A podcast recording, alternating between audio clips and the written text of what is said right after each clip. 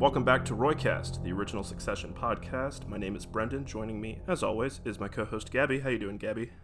I'm doing well. Happy holidays, everybody. I hope you had a, a good season. Uh, we're recording this on the second to last day of the year, so you won't be hearing this until 2023. But uh, hope you have a good had a good New Year's, regardless. Another year has come and gone without a Succession holiday special. I don't know why they haven't done one yet. It seems it seems perfect for it. I have some ideas. I have a pitch. Jesse, call us. Um, we are looking forward, of course, to a new season of Succession in 2023. It will probably be 2023 when you hear this. So we will officially be in kind of ramp up mode. Um, we had a, a teaser for season four and we're thinking um, when is this season going to come out? Gabby do we have a guess? We have some some information on how long shooting is going to go for?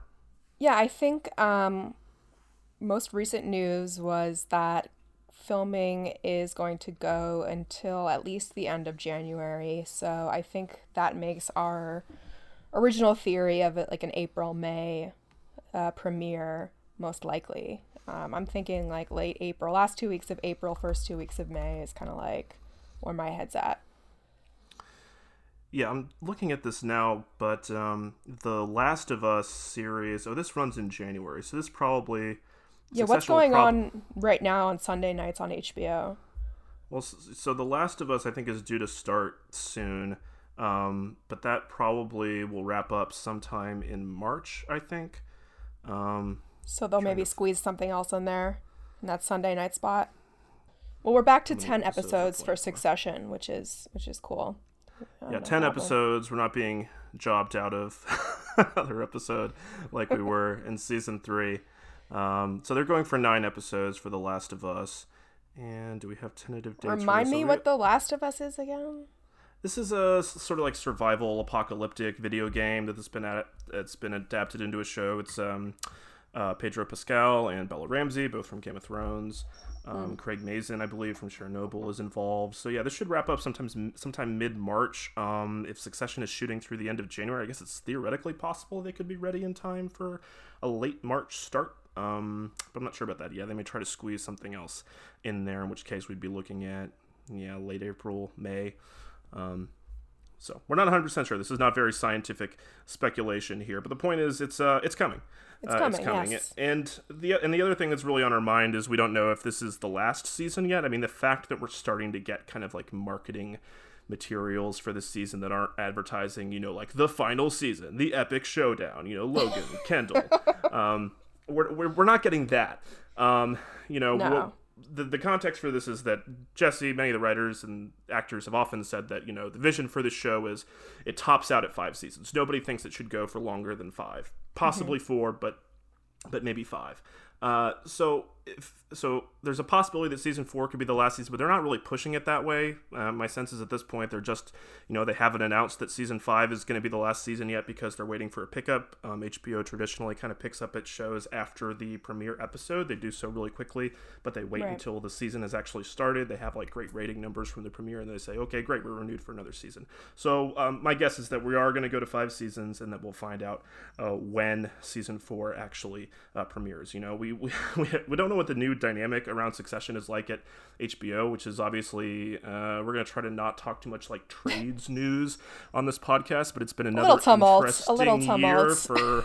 Uh, whatever the company is called now, formerly Warner Media, now Warner Brothers Discovery. Discovery. Um, you know, uh, Chainsaw Zaz, based Zaz, has been uh, has been up to uh, been up to no good. But I don't think uh, Succession is really in danger of getting the axe as far as like HBO's kind of original programming go, it can be kind of hard to differentiate that from the HBO Max originals. There's a lot right. of kind of brand bleed going on there, but I believe Casey Bloys is still in charge of HBO's original programming, and Succession I think is safe. So there's I don't think there's any fear that they're going to like abruptly rip it from the service like they did Westworld. Right. It would only end if if the if Jesse Armstrong felt like it needed to, which which I think I, I don't think it's going to happen. I think they'll go to five. I think they've got the juice. I think so. And, you know, what helps that is, you know, the real sort of like prestige and hype machine that is kicked in around this show. We know that relatively few people watch Succession. It's really tough to, you know, have like sort of a linear TV breakout hit in the streaming era. Uh, but you know, Succession does seem to have captured a lot of eyeballs in terms of just like online coverage, media coverage, and of course, uh, awards attention. Do you want to talk, Gabby, about how we did at the Emmys this year? I keep saying we. We always we always uh, joke about this. We talk about the show in the first person. It's our show. You know, we, we treat it like it's our show. Uh, we, we we feel a sense of ownership. Hey. But how did Succession do at the at the Emmys this year? Yeah, so the Emmys were in September. Um, Brendan was playing, paying very, very close attention. I texted him the day of, and he was like, "Oh As shit, always. that's tonight." um, yeah, but I mean, looking at like the raw numbers, it might seem like it was a, a, a lackluster year at the Emmys for Succession. Uh, but you know, it's a little misleading because the show had a record number of acting nods, and I think tied overall for the most nominations ever. Um, and there were definitely a few disappointing losses. I mean, it's always tough when the categories uh, have two or three uh, representatives from Succession. In this case, the big ones being uh, directing, lead actor, and supporting actress, um, all of which we lost. Um, although shout out to to J. Smith Cameron on uh, squeezing her way in there in the supporting actress field. Uh, so that was exciting. She was there with uh, Sarah Snook once again. Um, hopefully, we can get Alan Ruck in there with the supporting actors next year uh, if Succession is eligible, but whenever they're next eligible. But the wins were not small. Um, the first win was for casting. Um, you know, like a category that I never really like paid much attention to, but uh, I definitely have a newfound appreciation for. I mean, I think the number of acting nominations and particularly guest acting nominations that Succession gets every season is a very clear testament to the work of uh, Avy Kaufman and Francine Maisler. So, shout out to them, best in the biz. Um, Jesse Armstrong also won for writing for the finale, and um, the show won Outstanding Drama. So, you know, no big deal, you know, like small awards. the great thing um, about the outstanding drama series, just looking at the uh, the credits on that, is that you know those those awards are given to the producers of the show, and Succession has so many producers, right. but also but a lot of them are like writer producers. So I, I do feel that I, so it's nice to kind of like that those yeah. awards. You know, you have like Susan Soon He Stanton and like you know Lucy right. Prebble. Um, Will Tracy, everybody getting uh, getting their statues there, getting their moment on stage. Yeah, this is really nice because it is a very is is very written show, obviously. So it, it's great to see that recognition there. And we pay close attention to the Emmys because it's, you know, quote unquote, the most prestigious one. It's the Academy. But Succession has cleaned up across all other award shows. Uh, the, the SAG Award last year was, you know, really, really exciting because it just, you know, gave, um, you know, an accolade to to some of the second and third tier actors who are just so tremendous, but you know, will probably never um, end up with you know an Emmy. Um, but I think you know the biggest and most exciting Emmy award uh, for us at the Roycast was Mr. Matthew Macfadyen, Best Supporting Actor. Holy crap! I was screaming my head off. Um, just so exciting, and um, you know I know that like on the Roycast we sang Kieran Culkin's praises quite a bit for his work um, in season three. I think you know both Brendan and I agree that he he brought something to Roman in season three that we weren't sure he had in him necessarily. And it was um, really wonderful to see Kieran Culkin's evolution as an actor, particularly in the back half of season three. But, you know, Macfadyen is someone we have been screaming from the rooftops about since season one. So this almost feels, you know, like a retroactive award in that sense. Yeah, I mean Jeremy Strong, I think won the first acting Emmy for the show in the second yes. season. Um, and you know he is kind of the breakout star of the show. We'll talk about him a little bit more tonight, but uh, you know his star is the one that's kind of like most on the rise. You know, Macfadyen mm-hmm. is somebody who, by contrast, was already I think quite well established. Maybe not as famous in the U.S. as he is in the U.K., but he's he's right. very successful in the U.K. He's very well known. He works steadily, so he's somebody we always knew was good. But this is a performance um, that manages to be surprising every time he inhabits this part and you know as i said at the time it's the kind of acting that makes awards superfluous um, so it's it's a feather in the emmys cap it's a credit to them that they recognized it um, you know he you know he doesn't need the recognition um, but it's a it's a fantastic choice and we're very we're very very happy to see him recognized there yeah yeah absolutely i mean and that category always has um, you know Nick Braun and and Kieran in it. So um, you know, there's always the fear that the votes get split. Like which is most likely what's happening with uh, Strong and Cox. Um, you know strong won for season two, but this this this year uh, it was a Squid Game win. I'm not gonna go into that. But... Yes, uh, yes, Squid Game in the lead acting category. Yeah, again, I haven't seen. I, I, watched a little bit of Squid Game. You know, one of those things I turned off quickly. Not for me. Um, you know, but I imagine. Yeah, Jeremy was was probably a pretty close number two there, but yeah, it's tough, you know, with uh with with those two heavyweight performances. Yeah, I mean it's interesting too. I mean, one of the factors that you know makes it difficult for me to take the Emmys seriously. I think I've talked about this before. Is just the inertia of it. You kind of right. once somebody wins, you kind of expect to see them keep winning year after year. You know, Peter Dinklage kept winning. Bryan Cranston, you know, started mm-hmm. once he started mm-hmm. winning, he kept winning.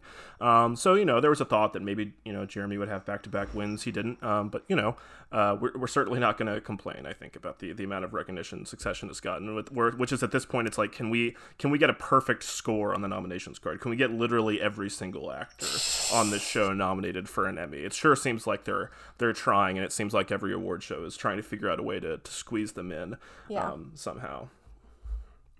Um, but talking of uh, of uh, of Kendall Roy, of Jeremy Strong, um, and of some of the plans we have, we've been promising for a while to do an episode about uh, Jeremy's uh, latest film, Armageddon Time, which I guess has kind of come and gone from theaters already. Um, very know, we're quickly. Talk, we're going to talk a little bit about the films of 2022 in this episode because this is sort of our our year in review episode where we talk about some of the stuff that interested us, some of the things that we were thinking about this year. Um, and you know, one of the themes was a lot of kind of traditionally what you might pejoratively or unfairly call Oscar bait type films, just sort of like prestige films, adult dramas, sort of you know tanking at the box office. Not there was not a lot of stuff that stuck. Um, you know, Armageddon Time was kind of a victim of that. But our plan is to do a special episode about this. We do think it's worth talking about, you know, not only about that movie, but about its director, James Gray, first, because we, we know that the career of Jeremy Strong is of interest to us and to our listeners. And secondly, because that film's subject matter and its themes, as well as the broader themes of Gray's filmography, have these points of commonality with the discussions we have on this show. I mean, I reviewed the movie for CinemaScope magazine. That issue may or may not be out by the time this episode drops. I think it's going to be out in first or second week of January. And I think it's difficult to talk about the movie in short form, and we certainly don't want to um, wade too much into the territory we're going to get into on that longer episode, which we're going to do with a guest. Um, but it's an ambivalent movie that sort of lacks some of the sort of straight ahead or more conflict driven melodramatic narrative structure of some of his other movies. Um, Gray's movies, he's always been somebody who sort of operates from that basis of classical melodrama from the Hollywood and the Italian cinema he loves, and he's drawing on those influences here to make something that doesn't fit easily into anyone reading or offer kind of like conventional catharsis. And I guess that's a long way of saying I don't see Jeremy or anybody else there winning Oscars. Um, but uh, yeah, but it, but it, the, the timing wasn't great. It, it kind of uh, didn't really make a mark in terms of uh, being in the theaters for very long. Not that that's a problem unique to Armageddon Time. It's a, a problem across the board for, for mid budget films right now. But yeah, it also kind of got eclipsed a little bit by uh, The Fabelmans, which is like a similar. Uh, you know, director telling his life story. Steven Spielberg, obviously, uh, much more name recognition than you know James Gray, and and the film came out recently, so that's kind of um, you know, also worked against it. But I loved Armageddon Time. I think it's streaming now, right? Somewhere. I don't know if for free yet. I don't know if you still have to rent it, but you guys should um you guys should watch it. It was beautiful. I loved it. Yeah, I believe it's available on uh, on video on demand. Um, you know, we'll talk about it when we do the podcast, but I mean, Gray has historically had difficulty promoting his films and getting mm-hmm. them seen by audiences. He's he had a couple of movies that were distributed and kind of mangled or sabotaged by Harvey Weinstein. Um, infamously, when he made Two Lovers with Joaquin Phoenix, that was when Phoenix was in the middle of his um his I'm still here period where he grew the big beard and did his sort of disastrous David Letterman appearance um you know on oh purpose oh but the the movie he was ostensibly there to promote was Gray's Two Lovers so that certainly didn't help um, mm. because nobody was talking about the movie Um, so despite this new one sort of failing to break out again, it's sort of it's sort of nice that you know, unlike Phoenix Strong, who's also expressed this aversion to the press circuit, has thrown himself into the promotional machine for it. it which to me also suggests that someone on his team or at Focus Features at some point thought he had a shot at a supporting actor nomination. If you look at the poster for this movie with all the names of the actors, you know, Anne Hathaway, Anthony Hopkins, it looks like a for, for your consideration ad, one that I don't right. think uh, quite had the the reach that they were hoping for yeah, it's unfortunate. I like, uh, you know, the, the last year's equivalent was kind of Belfast, and Anthony Hopkins was also in that. Did he win the Oscar for that? I don't know. Um, but that was the other, you know, director life story. Oh, Hop- Hopkins won for uh, for the father. Yeah, you're you're you are you father. are touching you are touching on something real here. This trend of sort of auteur memoirs. Um, you know, I was I recently watched Joanna Hogg's The Souvenir Part Two um, which is very loose, which is you know quite closely based on her life. And uh, I love those movies. This part one and, part two especially. Um, you know, Terence Davies' Benediction this year is a biopic of the poet Siegfried Sassoon, but there are you know commonalities with Davies' own life. Um, you know, Empire of Light, the Sam Mendes film, I think uh, touches on some similar territory. So yeah, I mean, we may get into this a little bit more, but you know, I think there is a sense that maybe as the theatrical market, as the business of making movies becomes more tenuous, uh, more sort of uncertain, even for these figures who have historically not had trouble getting films financed. Uh, they're kind of using their uh, their one for me on the way out, you right. know, to to, uh, to to tell the to tell the very sort of quote unquote personal story they've had in their back pocket this whole time. And it's very, and I think I think in that context, Armageddon Time is super super interesting because despite what some detractors have said about it, I don't find it a film that is self-aggrandizing in the slightest. It's no, I don't think so either. It's but, extremely yeah. pessimistic. We will have a time and a place to to delve into this. So yeah, watch the movie, guys. It's uh, it's great. Jeremy's good in it. And then just yeah, very quickly, uh, Succession adjacent adjacent news. Uh, the new Peep Show, although it's not not quite Peep Show. Very different. New Peep Show.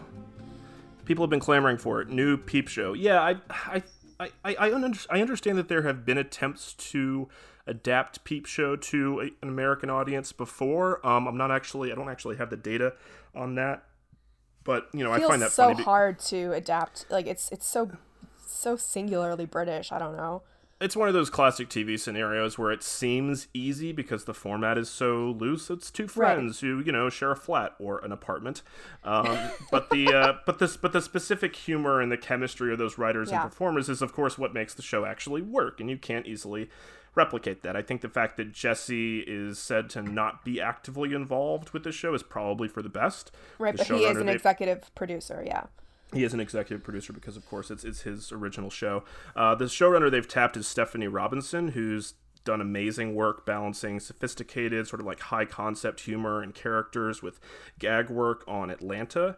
Um, and I think she's mm-hmm. a good bet for somebody who can take that very flexible premise and make it their own thing. So I will be looking forward to it, but maybe it also gives us a, a future news hook to hang our eventual sort of peep show podcast on. Yeah, we're gonna do a, like a multi-part Peep Show, uh, In the Loop, Four Lions, all of it, right? We yeah, we'd lo- I mean we'd love to talk about all that stuff at some point. Again, I won't not going to make promises we can't keep.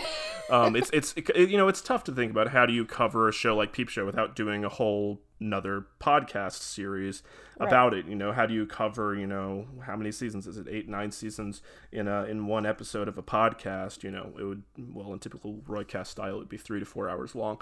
Um, but you know, I, I do think it's something that we would like to talk about it at some point, obviously, because it's it's very important to the the trajectory of Jesse Armstrong. Yes.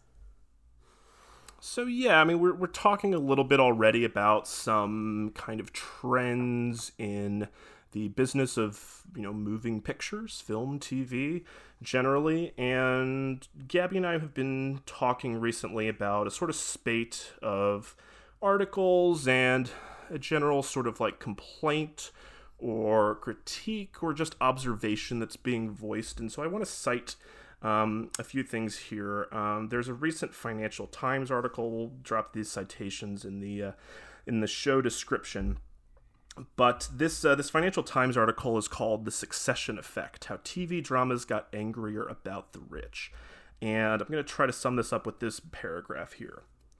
Anyone who has seen the 1946 film It's a Wonderful Life, in which James Stewart's George Bailey takes on a town's callous moneylenders and wins, will tell you that heaping scorn on the rich is not a new thing in the entertainment business.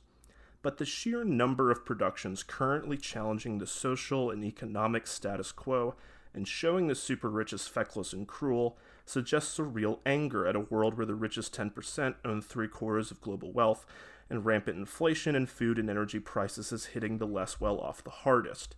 And I guess briefly, we want to say that some of the other citations there are um, you know recent series like Riches on Amazon. We're talking about The White Lotus. We might be talking about The Menu, uh, Triangle of Sadness, films that we'll discuss a little bit more today. Um, I also want to rope in a recent tweet, uh, which goes as follows.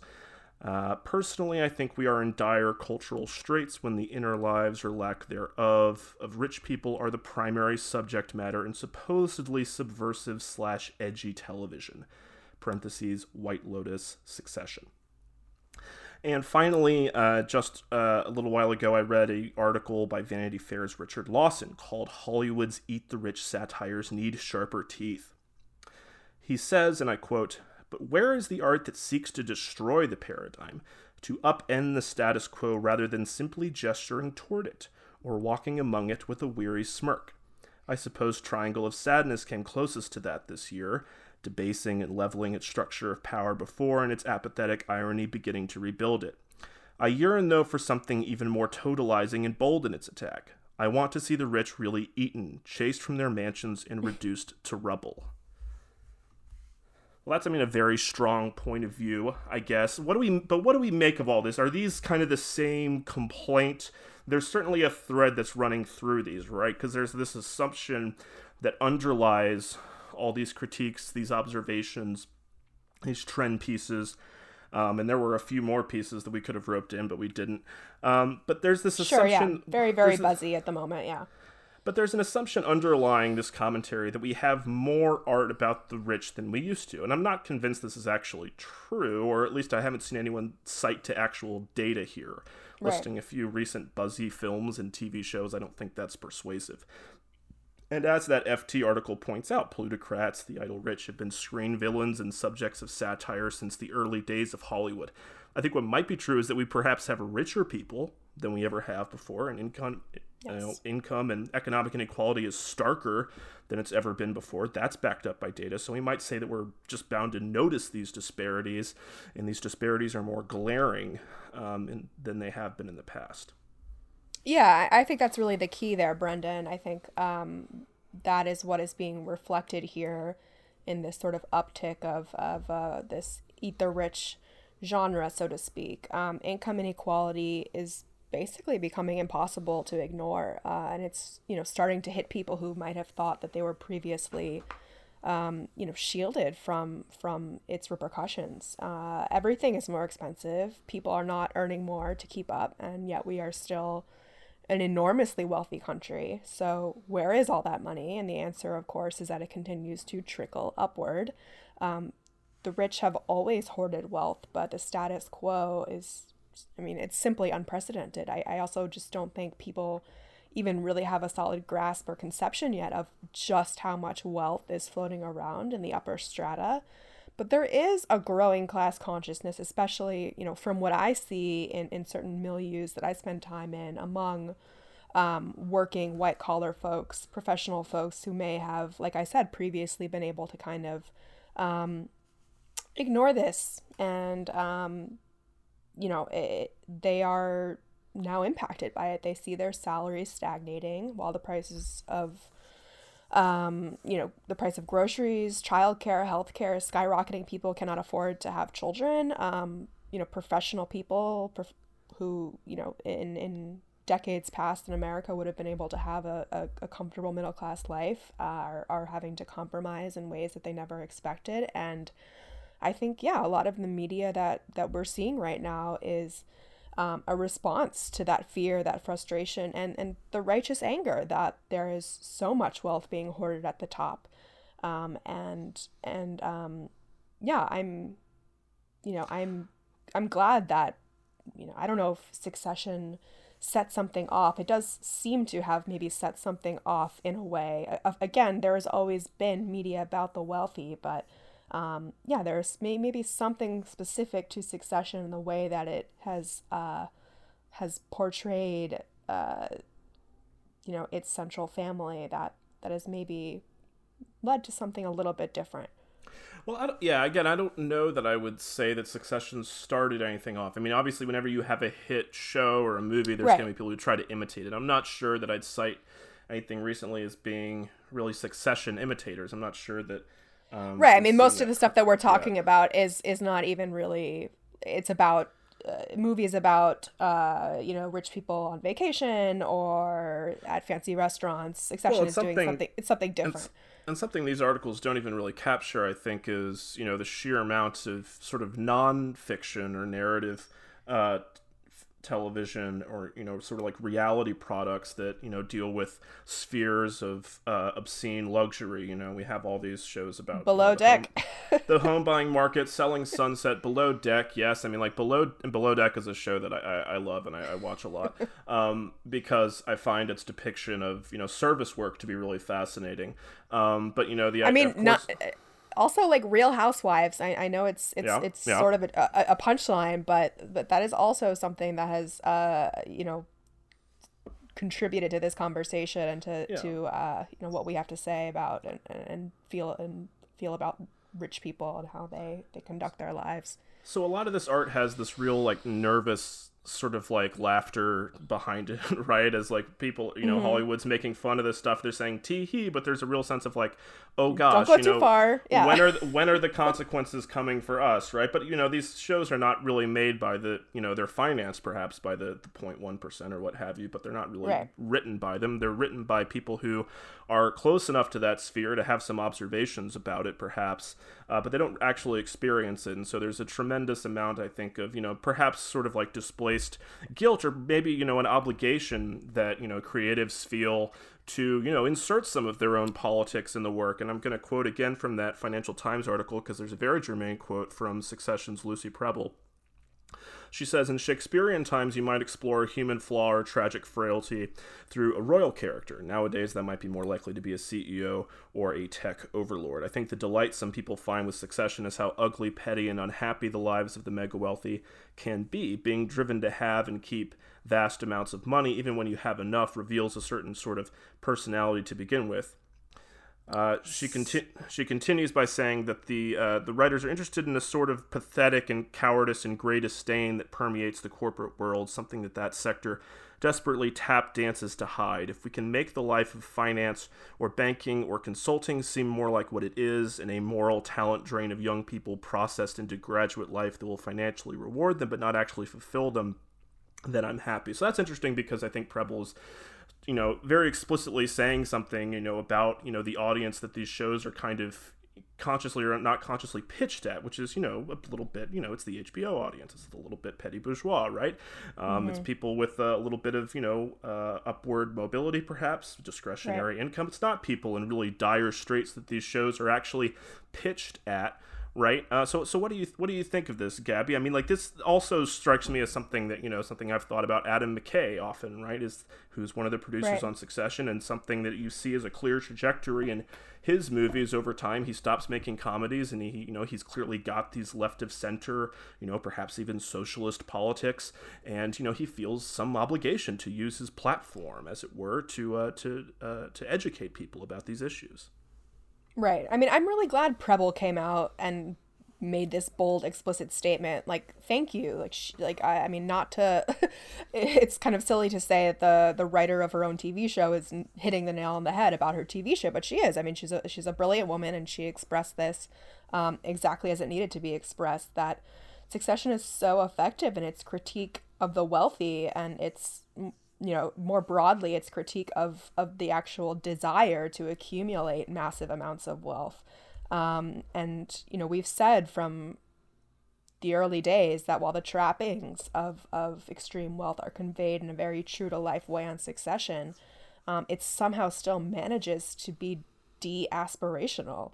Um, nobody is happy. You you might get a shot of some you know exquisite mansion or yacht that gives you a pang of jealousy, but the people inside the show are miserable and trapped and lonely. And I think um, this is the key difference in what you know quote unquote media about the wealthy is attempting to do today. And and I you know I do keep up with this uh, this you know growing trend of media about the foibles of the wealthy and, and i still think succession is the best and most nuanced from what i've seen um, at capturing the you know the corporate cowardice as she says and the more um, and then again the more micro human misery um, that that is um, embedded in all of that but but overall i think it's um, it's a net good that we're having arguments about whether um, XYZ rich person movie or TV show's satire was effective enough. It's, you know, it's fun for critics and people like us to dig into, you know, what worked and what didn't in a particular TV show and movie. But in general, the shift towards portraying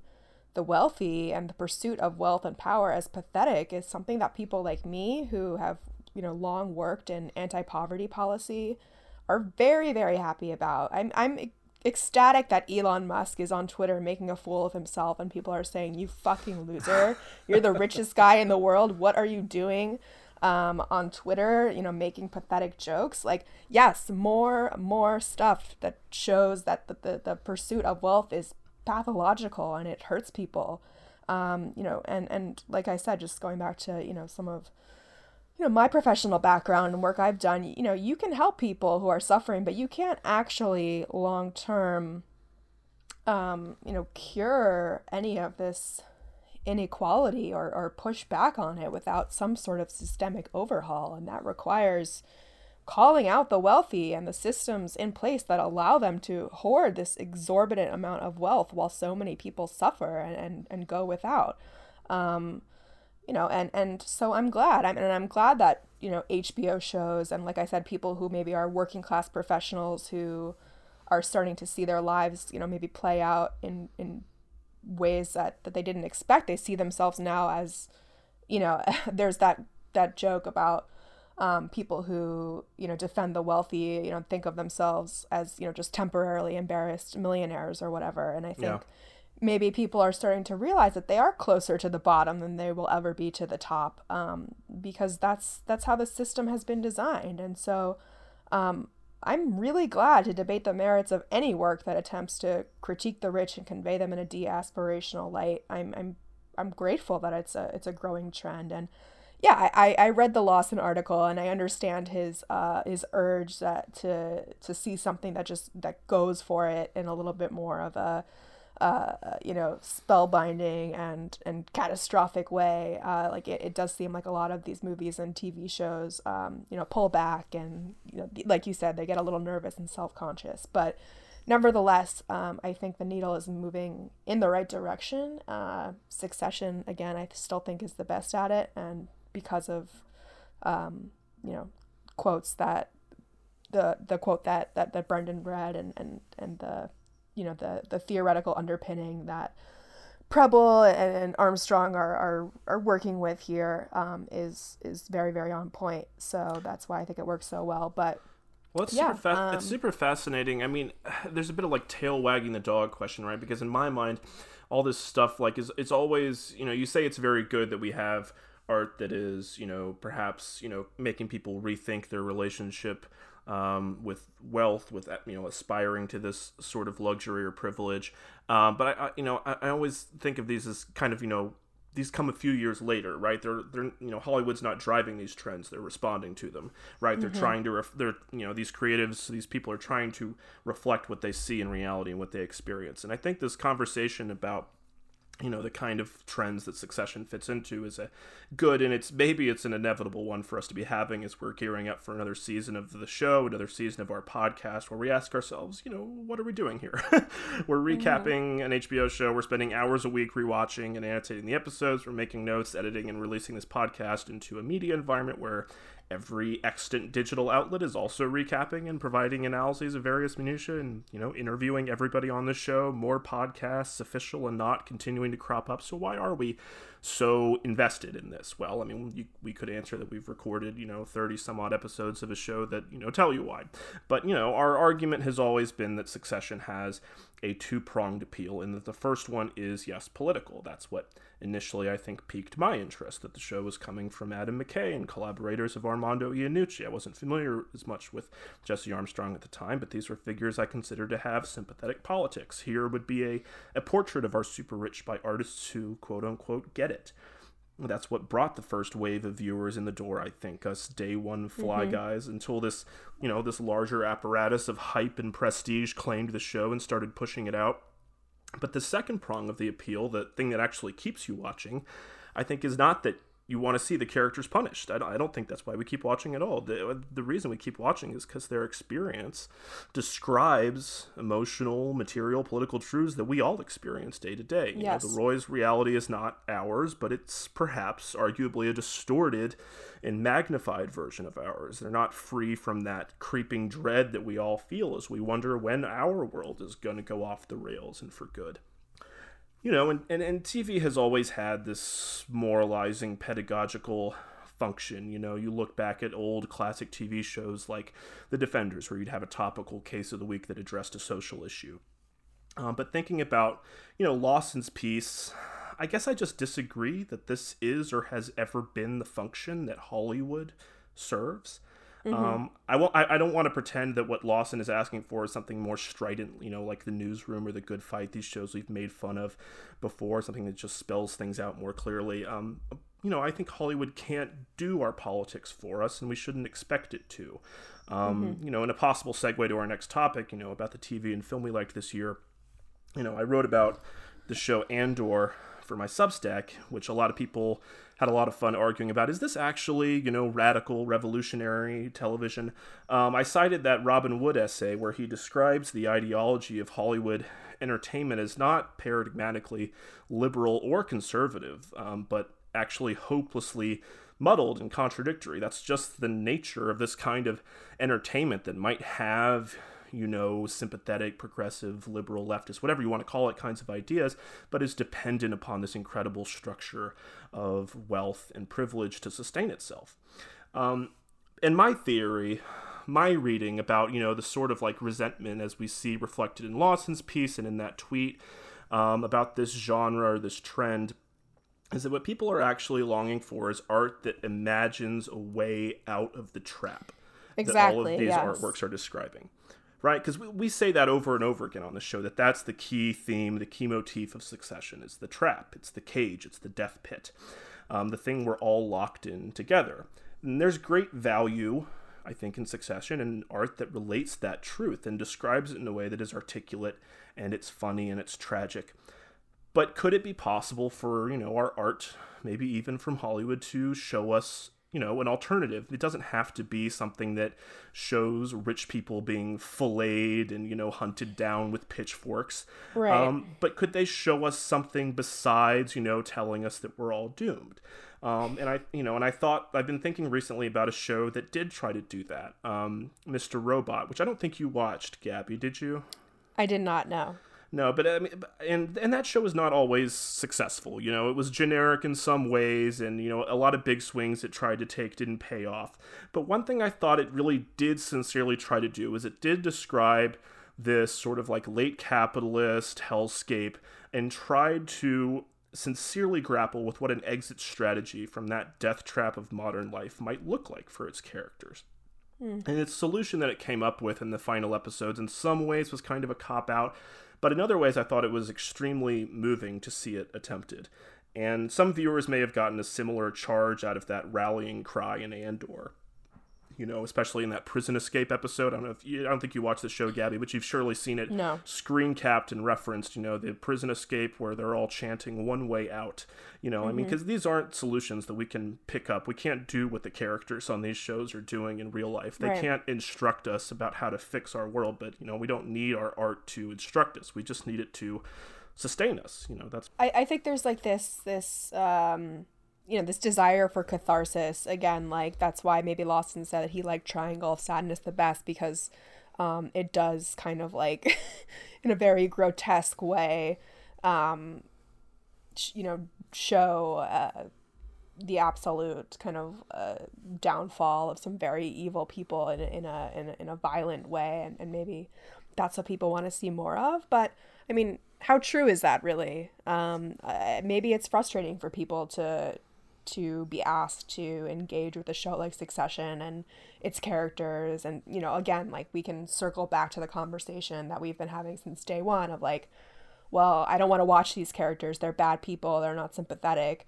Um, but I think if you just have, uh, you know, a bunch of media about rich people where, yeah, again, they're all being, you know, tarred and feathered at the stake. Um, I don't know. Is it true to life? Is it is it really cathartic? Because you wake up the next day and you know that's not happening.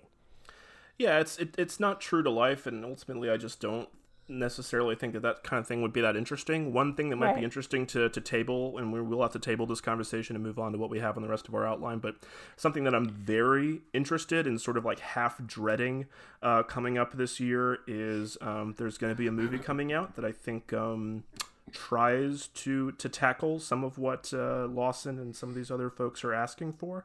Um, a movie called How to Blow Up a Pipeline, um, which is getting a big buzzy release from Neon, uh, a very uh, money distributor that is going to put a marketing campaign behind it. And I don't know how that movie is going to be received. I had the opportunity to see it this year, and um, I think it has a lot to recommend it. I think from the sort of some of the mixed reactions I've seen to it already, I, I don't think that it's going to be universally claimed by people, perhaps on our side of the political spectrum, as you know an unalloyed good.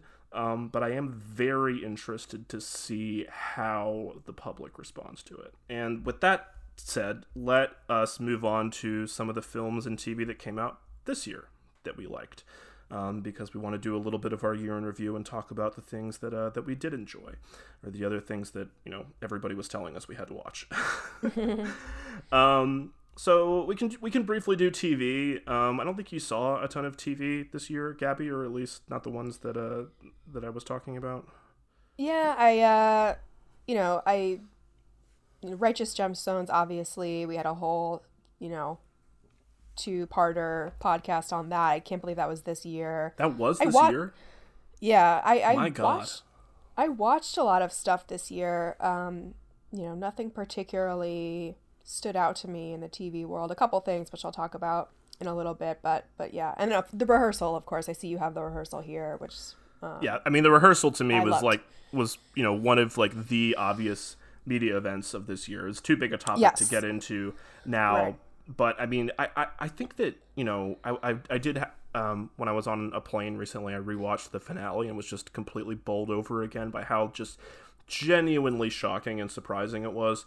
Um, so good. and I think, you know, one metric, I don't know if this is something that, you know, necessarily means that a show is good, but something that, you know, you kind of have to observe is I have never seen critics, certain critics, get as angry at a show as a, as a few certain critics who I won't name on this podcast, but it's pretty easy to find out who they are. Certain critics with big bylines got so mad about the rehearsal. I oh, was oh man, I'm trying to recall the discourse about rehearsal and people being I was I was it, but I can't. quite taken aback by Oh, it. must have been so funny. I got to be reminded because yeah, I mean, how can you be mad at that show? I don't know. well, I mean, I, again, we don't want to get into it because it's such a huge topic. Some, uh, so good. You know, some writers Yeah. like Ar- Arlen Golden and Sophie Ramvari have written really uh, compelling and interesting pieces about how it engages with documentary and nonfiction and reality television as as forms and as you know, sort of legacies of representation. Mm-hmm. Um, you know, and so there is a lot there that I think is genuinely provocative. And when there's stuff that's provocative, Right. not everybody's gonna gonna like it. And there were a lot of things in the show that made me uncomfortable. Um, you know, Yeah, but, uh, but that's, not true. a bad thing. That's true. Other shows I liked, I mean, I, I, we just talked about Andor. I wrote about it for my Substack. You know, uh, with the basic thrust that the, the genre elements, and I think that prison arc in particular, are pretty great. There's some really good filmmaking there, but that everybody calling it revolutionary propaganda needs to calm the hell down. Um, I also, I also, uh, unexpectedly, I really enjoyed House of the Dragon. Um, when I could see what was going on uh, in the show. That that specific narrative structure that it employs. This is the Game of Thrones prequel that takes place, you know, many uh, centuries before the events of, of that series. You know, it, it this the structure of House of the Dragon is that between episodes it takes these big time jumps that will unite the characters usually in a single location for an event like a wedding or a funeral. And this reminded me a lot of Succession. I think they took the right cues from Armstrong. You know, Gabby, if we're looking for shows that were influenced by Succession, we might look at House of mm. the hmm. Dragon as one that interesting. I think is, is is probably a pretty clear case of you know people that were undeniably aware of Succession and I think likely took some of the right lessons from it you know, in terms of using some of these kind of almost theatrical devices to build this mounting sense of tragedy and inevitability. This it would actually I would actually full-heartedly recommend this show if it didn't look like garbage. Um, yeah, I mean, I'm not you. Uh, you guys should know if you don't already. I'm not a fantasy genre person. It's not something that I begrudge anybody for liking. Most people in my life watched Game of Thrones and um, love Lord of the Rings and stuff like that, but it just it, it has never worked for me as a genre. Um, but the way people talked about House of Dragon was, you know, it was the first time that I really thought, hmm, like maybe I don't know, maybe I should give this a go. Yeah, I mean, friend of the show, Jeremy Monjo, gave it his recommendation, and when Jeremy likes a show, I, I sit my white ass down and I and I watch it. Um, another another great HBO show. I basically just watched HBO shows this year. Um, Irma Vep would be up there as the other best, along with the rehearsal, is the other best thing I saw this year. Um, Gabby said something very funny when I asked her if she'd watched it. She said she couldn't get into it because of the lore. Um, which I uh, which made me laugh really hard. But it, it is true. The, the show has lore. Uh, it's the, for those who don't know what Irma Vep is. It is really difficult to actually summarize. Um, it is a reboot slash continuation of Olivier Assayas's 1996 film Irma Vep, which was itself about a contemporary film crew remaking the 1915 silent film serial Les Vampires about a gang of criminals in Paris. And this new series stars Alicia Vikander as a fictional film star playing the femme fatale role Irma Vep in another such remake, just as Maggie Cheung played a fictionalized Maggie Cheung in the 1996 film. So it is rather convoluted, but so I'll just briefly say about Irma Vep, which is an eight episode series you can watch on HBO. Most filmmakers of Assayas's generation or older are retreating into the past, or as we've discussed, making these sort of plainly autobiographical screen memoirs. Um, and the new Irma Vep is not not part of this trend because it is more transparently auto-fictional actually than any of those recent films. But I mostly appreciate that Assayas sees the state of cinema and all the challenges and the crises it's facing but he's energized by these rather than depressed and the show is as funny and as fun to think about as anything else i saw this year so that's that's a strong recommend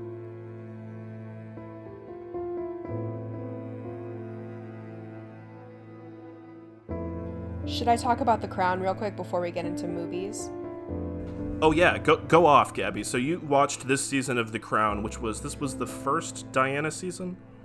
This was the second Diana season. Second Diana um, season. So um, Diana part two. Okay, so so Diana tell me so two. tell me about it. Did it live up to expectations? For an actress, no, sadly it did not. Um, I think you know I'm a big fan of The Crown overall, and I hope to be able to talk about it somewhere at length someday. Uh, oh, I happen to like uh, media about very very depressed, powerful people. Um, and The Crown does a very, very good job eluc- elucidating that uh, about the British royal family. I've always had a, you know, fairly nominal interest in the British royal family. But I think, yeah, it was pretty unanimous that season five was the weakest season of this show. Some of it was the casting. This is the last cast, so to speak. Um, as the show changes its principal cast every two seasons to denote the passage of time, the show starts um, post World War II era. Um, and now we are sort of in the, the the last two seasons, the last cast, so to speak. So, um, yeah, I think the casting was a bit weaker overall, though there were some incredibly tough acts to follow. The show is cast very well and gets some some huge names. Um, I mean, I, I, I wouldn't want to follow Olivia Colman or Tobias Menzies or Matt Smith or Claire Foy, um, who all did incredible jobs as uh, Elizabeth and Philip in, in different periods of time. My exceptions here would be Lesley Manville, who was absolutely captivating as Princess Margaret. Uh, no, Brendan is a Manville stan as well. Oh yeah, um, Mike Leigh's Another Year, great movie. Okay, good to know. And yeah, so I'd say all, all the Princess Margaret casting, Vanessa Kirby and Helena Bonham Carter, has been extraordinary, especially given that uh, Princess Margaret's a much tougher and more complex character to capture than, say, the Queen. Um, I would say maybe she's the most interesting and human member of the British royal family of that era. And, and I would recommend any The Crown episode that centers on Margaret. Um, they are some of the show's best, and Manville definitely carried the torch. Um, the other exception I would say in the casting would be uh, Elizabeth Debicki, who played Diana last season was Emma Corrin, who also did a, terrific job. Um, but Debicki clearly spent a lot of time studying Princess Diana's movements and speech patterns. Um, she will definitely get accolades for this performance. Um, yeah, she is a, a pretty, you know, impressive actress. I had never really seen her in anything else. She's very tall, and they let her be not tall. A, it was we. not a big, uh, not a big Tenet fan, Gabby. Uh, no. um, so yeah, it was kind of funny because Emma Corrin is petite, and uh, so it was like she literally grew up. Um, and um, yeah, I, I overall the show felt a little more like propaganda than it ever has. Um, this is not to say that the show is uh, offers a scathing critique of the British royal family, but overall, um, it it you know, it, it was strange to me, and and I, I, I wonder what was going on behind the scenes. Um, it was harsher on Princess Diana than it needed to be. Um, not that Princess Diana was a perfect woman, but she was thrust into a very difficult situation as a teenager, and it was much more sympathetic to her in the last season. I found them uh, using her son, Prince William, to convey her in a bad light and very poor taste when we know how much um, her sons adored her and, and, and what a dedicated and devoted mother she was. I know that Prince Charles and other members of the royal family were upset with their portrayal in the last season. And it seems like showrunner Peter Morgan maybe uh, capitulated to some demands because, you know, there was an entire episode this season about Prince Charles' charity work that ended with Dominic West who played Prince Charles this season, uh, breakdancing with like a bunch of underprivileged kids, and it was just so schlocky and gross um, that I have to believe that that you know maybe there was some capitulation here on the part of Peter Morgan to uh, the British royal family's complaints about the show because they do watch the show. Um, and you know, West is a great actor, but he was also miscast here. I mean, he's like just too masculine and brawny to play the most English-looking man on the planet, Prince Charles. like there's a there there's there's a reason everyone forgets that Dominic West is English, right? Like he plays American so well. I mean, it doesn't help that he has like this legacy character and McNulty, so like everybody thinks of him as this Baltimore guy. Um, but but he, you know, look at Prince Charles. I mean, like Josh O'Connor played him in the last season and or last two seasons actually. Um, and he did a terrific job capturing sort of like the dorkiness of prince charles even though o'connor is much more attractive than charles but it was you know the casting was much more a typical expected. The actor is hotter than the real life person type of thing. Um, but yeah i was disappointed the show seemed to back down from challenging the British royal family in any way. I mean, again, the show does not exist to offer some grand critique of imperialism or monarchy, but it is not previously shied away from covering, you know, the geopolitical or independence movements in Commonwealth countries. Um, you know, in fact, it, it you know it covers the entire decolonial period after the war.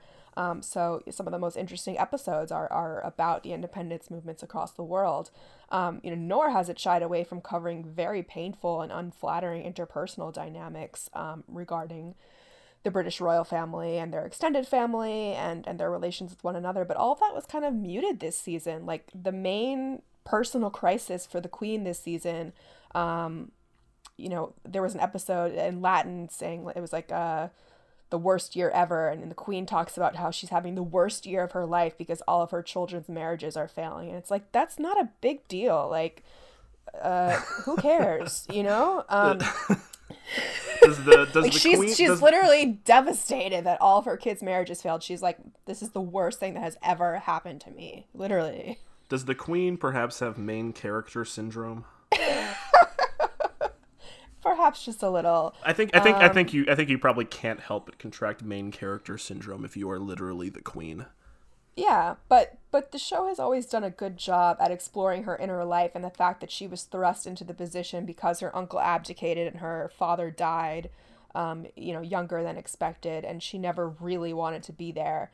Um, but she certainly has main character syndrome, and um, you know, when the queen died, I still can't believe she died. Uh, like, uh, it's just weird. King Charles, it's just, I don't know. It doesn't come off the tongue naturally.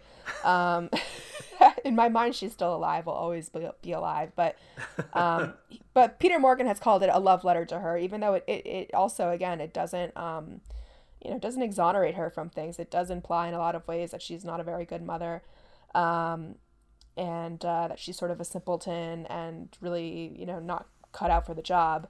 But um, I don't know. There was some interesting material this season with the Al Fayed family, which will obviously come more into play next season when Diana starts dating Dodi Al Fayed. But um, it goes into some interesting background about his father. Um, Debicki carried a lot of the good stuff here, but you know, yeah, it was a bummer as they headed into an era where like the stakes are much higher. You know, if you watch some of the earlier seasons, like there's some very low stakes episodes that are entertaining, but it's not, you know, it's not this high drama all, all the time. Um, but yeah, the season felt neutered in comparison. And, and, you know, The Crown has like this enormous budget. The, the production design is just like off the charts, and there's this big dramatic score and just felt tamped down and, and, and muted in all those ways. So a lot was left to be desired. Um, big bummer for me, although, you know, I still watched it and I still generally enjoyed it. And there is one more season that will, you know, cover Diana's death, and hopefully there will be some, you know, return to earlier form. Brendan, I know you don't watch The Crown, but I know you have, have seen a few episodes here and there. Yeah, I mean, what you say about it being a big production, I mean, that's. I, I watched, I think I, I, got like midway through season three. I just fell off, not for any reasons related to the quality of the show. I actually was enjoying it, you know, just got interrupted. Um, but uh, it is, you know, if you've never seen the show, I mean, I do think it kind of goes under discussed the degree to which, you know, every everything is so expensive these days like i mean in terms of like film and television production but the crown is one of those productions where they they really do put the money on the screen it is quite something to behold um, it's dazzling yes even if as television it's sometimes uh, less than satisfying. So we want to talk also about you know some films that we both saw. Uh, also, you know, as a sidebar, um, Gabby is now on Letterboxd, um, which uh, a development that I'm ecstatic about. We're gonna turn one of my New Year's resolution is we're gonna turn Gabby into a film bro. Um, uh, we're gonna make her a cinephile. Um, but uh, I'm getting so, there. You guys are helping. Thank you. Uh, so if you if, if you want to see our board you know our thoughts, up to the minute thoughts on movies and stuff. You can you can find us on there. I'm Brendanowitz on there, same as my, my Twitter handle, and I think it's the same uh, for you, Gabby, right? Yeah, Gabriella, same as my Twitter handle.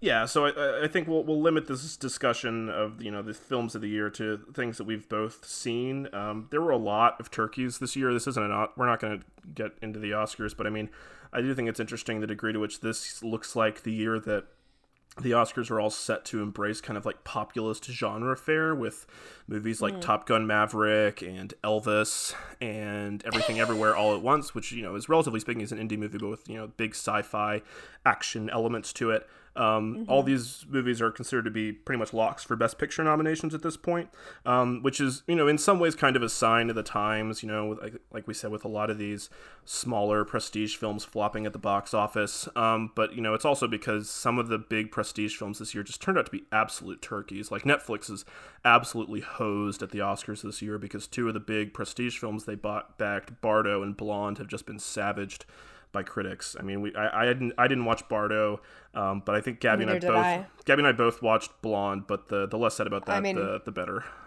I didn't finish it. Yeah. yeah, I mean, you you get the point with with Blonde. Pretty, but pretty Netflix Net, Netflix now has has a uh, you know Glass Onion, so. Yeah, maybe there's a, maybe there's a shot for Glass Onion. We didn't really do any any notes about about Glass Onion, but I think we both agree we had a better time with it than the original Knives Out, which is maybe yeah. A, I was surprised that that I enjoyed it a little more. I mean, again, it wasn't my. I didn't think it was you know particularly compelling. I kind of dozed off uh, for a good like 40 minutes of it, some of the flashback parts. But yeah, I, I, don't know. I had more fun than I expected. and I know you did too. It's really funny when these movies come out, everybody pretends that they're all of a sudden an expert in the plot mechanics of sort of murder mysteries. Um, you know, I don't really, I, I, have read some of these. I've read some Agatha Christie, not a ton. Um, but I think, uh, you know, the, the effort that Johnson makes to make these movies effectively period pieces that are set in the present day, you know, replete with topical references and sort of like memes and very trendy buzzwords and stuff has really deranged. Also, eat the rich kind of. Yeah, yeah very much, very much eat the rich. Oh yeah, it's definitely of a piece of what we're talking about. Um, you know that has deranged some critics who think that this stuff is cringe or that it's just ineffective comedy um, to the point where you know he really does not get credit i feel from some people uh, for being as gifted a just sort of director of the camera as he is he is a yes. very he is a very gifted visual filmmaker this has always been true even when his films um, which he and largely writes himself have been you know underwritten or maybe just uh, you know poorly conceived. Um, even though there was some stuff in Glass Onion that I thought was, you know, not well written, um, I did consistently find it, even though some of the production design is quite garish. It's also very intricate, and he consistently finds interesting ways to move the camera to stage scenes. Um, so I appreciate it in that sense. And uh, yeah, um, but we want to talk about you know some of our, our favorite movies that we saw this year that both of us saw. And so uh, topping a lot of critics year-end lists that i've seen um, recently named the best film of the year by film comment uh, was uh, david cronenberg's crimes of the future. Um, oh, wow. this is a very austere and uh, you know in cronenberg fashion kind of uh, gross genre movie. Uh, it has little chance of winning oscars i think you know, late style is an idea that gets talked about a lot with older auteur directors, and sometimes it's a fig leaf or a euphemistic way to say that someone's lost their touch. Um, mm. Cronenberg definitely has access to fewer resources than he has in the past, but he makes such a weird, compelling world out of the like tax shelter, post austerity landscape of Greece that he shot it in. Um, uh, in a funny coincidence, I believe Glass Onion, which is a very different milieu, was also shot in Greece. Um, but this film is, right. you know, it's very funny. It's colorful in the manner of like classic science fiction with characters named Timlin and Whippet. Uh, Timlin is the the Kristen. Timlin was the Kristen Stewart. Yeah, the Kristen Stewart great. character. Her performance is so so funny. You know, on purpose. I'm a big Kristen Stewart fan. Um, yeah, she's you know, wonderful. The scenes with her and Viggo are great. You know, I think it. You know, there's a good piece by uh, Patrick Preziosi on his Substack where he digs into the sort of classic science fiction influences um, that Crimes of the Future is indebted to, and I just I just love this Cronenberg aesthetic. Yeah, with these funky names, with people saying things like "surgery is the new sex."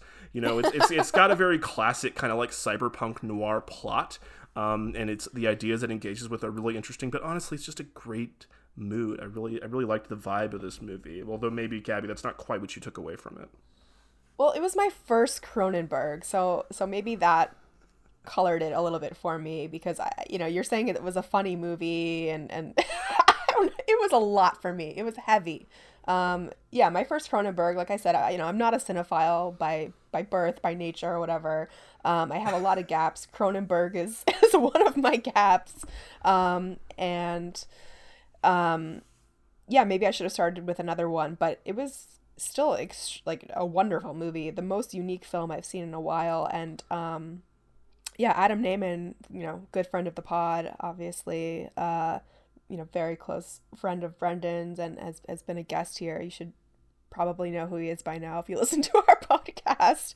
Um, he tweeted something back in October when everybody was watching horror movies, um, asking if any parents, like newish parents, um, conceive of the horror genre differently um, after becoming parents. And I kind of tried to think like there were any examples of anything that disturbed me in a different way. Um, I became a mother two years ago. Um, so, eh, you know, I couldn't really think of anything. But then I watched this movie and I was like, this is the movie. this is it. It's funny because Adam had that, you know, uh, interview with Cronenberg in The New Yorker, right? Oh yeah, um, yeah, a great interview. So, and just talking of how funny Cronenberg is. I mean, he doesn't get credit for that very much. If people haven't seen interviews with him, you know, you might be surprised by just how sort of like you know calm and like witty really? and like genteel he comes across. Very, uh, very unassuming presence. Yeah, I need to go back and read that. But but yeah, um, this movie scared the crap out of me as a parent. I think a lot of post-apocalyptic type media like feels heavy handed doesn't really work for me or resonate because I don't really think that's how like the end of the world is going to go down. I don't think it's going to um, you know, involve constant mass catastrophe and sprinting zombies and so forth. It doesn't mean I don't enjoy those types of movies, but I think, you know, uh, this this type of uh, you know, yeah, know, austere genre movie that that portrays, you know, some darkness about what the future is going to look like, it, it, it is going to be something that's a lot slower and more bleak. Um, this movie kind of felt like the personification of, of like depression for me, um, you know, more so than mania, which is what I see in a lot of like uh, post apocalyptic movies. And, and so this movie was disturbing and difficult to watch. And I, I don't typically just like struggle with with the disturbing. Um, yeah, and even the like uh, the you know pared down landscape that you talk about, Brendan and greece like it felt so much more creepy and realistic than um, you know your average end of the world fair Like that to me was a lot darker. The stuff that you're seeing on these like uh you know um, the the streets when yeah Mortensen is kind of just like creeping around and like I don't know it was it was very original. The performances were great. Uh, love Léa Seydoux uh, yeah, very much looking forward to delving deeper in, in my uh, you know pursuit of becoming a cinephile now with my letterboxd and everything. I feel I feel almost ins- I feel almost insensitive for talking about how funny I think the movie is. Again, for evidence of, of Cronenberg's sense of humor, there was a great feature in uh, CinemaScope this year where uh, they published an interview between Cronenberg and actor Don McKellar, who plays Whippet in the movie. It's an extremely funny conversation. Um, but yeah, I mean, this is another movie that's sort of about an artist in decline, right? Because Mortensen is playing this kind of like body artist named Saul Tenser, another just amazing name. Um, yeah. Cronenberg obviously has been thinking about mortality his entire career, and he's kind of like mm-hmm. uniquely mm. suited um, to you know tackle the very like precarious state of movie making, of you know the the you know, making art in uh, in a time of collapse. And yeah, I guess just having a longer relationship with his work, I was just very pleased to be back in his uh, in his head. Yeah. Um, another movie that we both saw and then we both really enjoyed, and I want to hear you talk about a bit, um, was uh, Decision to Leave, um, the new uh, thriller by Park Chan Wook, um, which I think uh, was also your first Park, right? Yes, my first. Um, and then I watched The Handmaiden yesterday, actually, just to kind of, you know, give me another uh, reference point, and and I loved it. You know, maybe even more than Decision to Leave. Um, but I thought Decision to Leave, yeah, it was beautifully crafted and acted. It's, it's definitely a film that I, I need to rewatch for sure because Park's use of, uh, you know, like flashbacks and cuts and, and what's actually there and what's not um, while I do think like it enhanced the film greatly, like the cinematography is absolutely stunning. There, it's a little confusing, especially while keeping up with the subtitles. But um, I loved the central relationship and how it was drawn out. Uh, my, definitely the best romance on screen of the year. Mm-hmm. Um, there's this quote that I, I don't remember the origin of, but I kept thinking of it while I was watching the movie and watching these two characters kind of uh, you know, fall in love and, and, and navigate this this weird situation they were in. And it's today everything is pornographic and nothing is erotic. And um, I think this movie like subverts that really effectively. Where I, I found this relationship and the development of it very erotic and sensual and romantic. Um, while not being, um, you know, gratuitous or particularly pornographic, which is not an easy task. Um, definitely not. Uh, you know, there was like a, a moment of, of them kind of uh, touching each other's fingers while they're handcuffed to each other. That was, you know, sort of erotic. There's a moment where her cigarette is, um, you know, about to to ash. It's the, the ash is being drawn out, and he ashes it for her and kind of like puts it back in her mouth. Like, woo! Like this was, you know, very sensual stuff. Um, I also enjoyed the cross cultural and and linguistic elements in uh, both Decision to Leave and The Handmaiden um, as a languages person who's done some professional translation interpretation work and and um, you know really finds translation interpretation something to be so important such a delicate art. Um, you know i appreciated the atten- attention to detail here with regard to you know the language and cultural barriers. I don't know a ton about cross cultural relations at play, you know, the Korean Japanese for Handmaiden and Korean Chinese for Decision to Leave, but I found it a very fascinating element of the movie, and I think it's cool how Park tackles it um, and, and the way that um, she, you know, tries to, to, to, to carefully um, you know modulate her communication with him to, to get certain things across and and i appreciate that communication barrier stuff between the two principals um, especially as somebody who fell in love with and eventually married a non-native english speaker and had to navigate some of that stuff um, early on in my relationship Um, so yeah, I mean, I thought it was a, a beautiful film. I hope that it gets some some attention uh, from awards bodies, and yeah, I, I look forward to seeing more of his films. Um, it was beautiful the way this movie was marketed it was really funny to me. I saw a trailer for it that was just kept hitting you over the head with like, "Hey, you guys liked Parasite? Here's another Korean movie like Parasite." oh my god! You know, uh, why don't you give this one. Best Picture too? Um, not, not, that I didn't love Parasite, but that's so silly. well, and on but honestly, honestly, seriously speaking, if I have any personal Oscars to give out this year, I'm giving Park Best Director and I'm giving Best Actress yes. to Tang Wei, an amazing Chinese actress um, who plays a female lead here, and I think this is the best performance I've, I've seen from her and my favorite performance of the year. Um, our friend Madeline Wall called the movie Straight Hannibal, talking about the uh, the NBC TV series with Mads Mikkelsen. I think that's pretty bang on about the relationship dynamic here. Yeah. Um, well, the, the critical comparison Park's really begging from a, a Western point of view is, is Hitchcock's Vertigo. Um, right. You know, obviously, which is considered one of the greatest films ever made. And a lot of movies have tried for, you know, for a Vertigo vibe. And Park gets something that most imitators don't, which is that the plot of Vertigo is genuinely, willfully convoluted and confusing.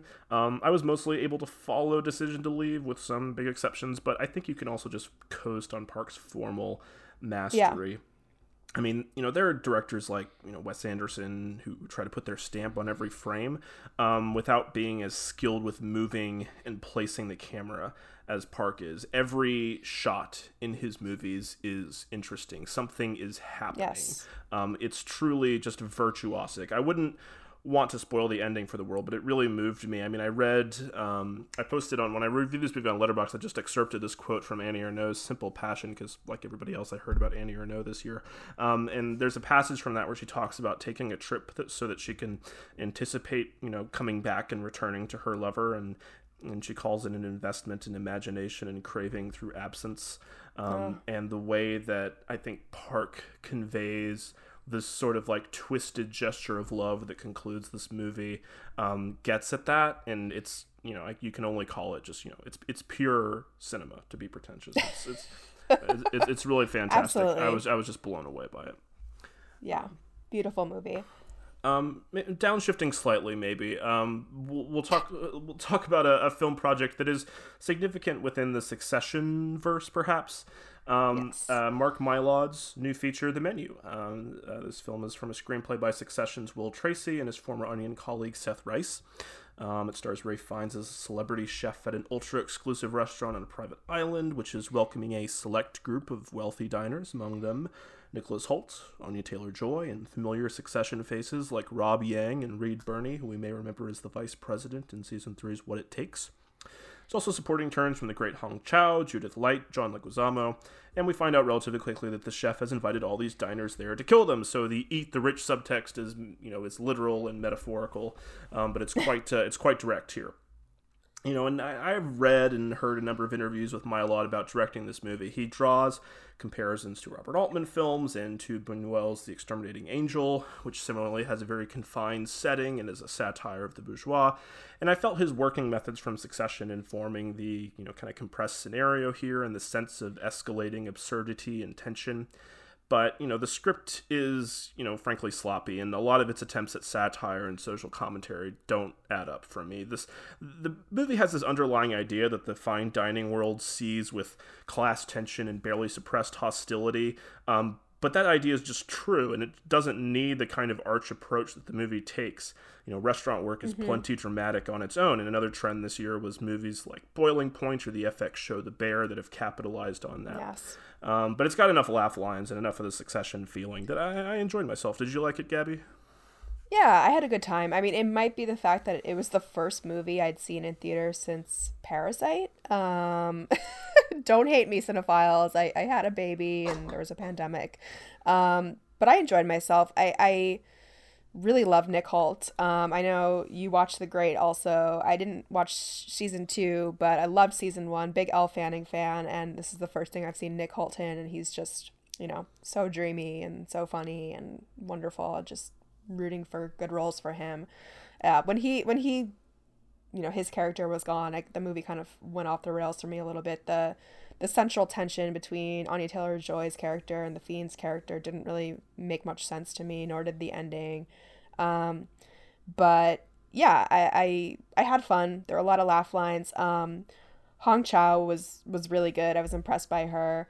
Uh, always good to see Judith Light and John Leguizamo. You know, just some legends, and and then of course thrilled that that you know Rob Yang and and Reed Birney getting good work, and and Mylod and writer Will, Succession writer Will Tracy. Uh, you know, with the real box office hit, this movie actually did well. Um, it's funny because I, I saw it in theaters about a month ago, and I have you know there's like I live in a pretty small town now, and there's a one AMC theater, and I drive past it on the way to dropping off my son at daycare.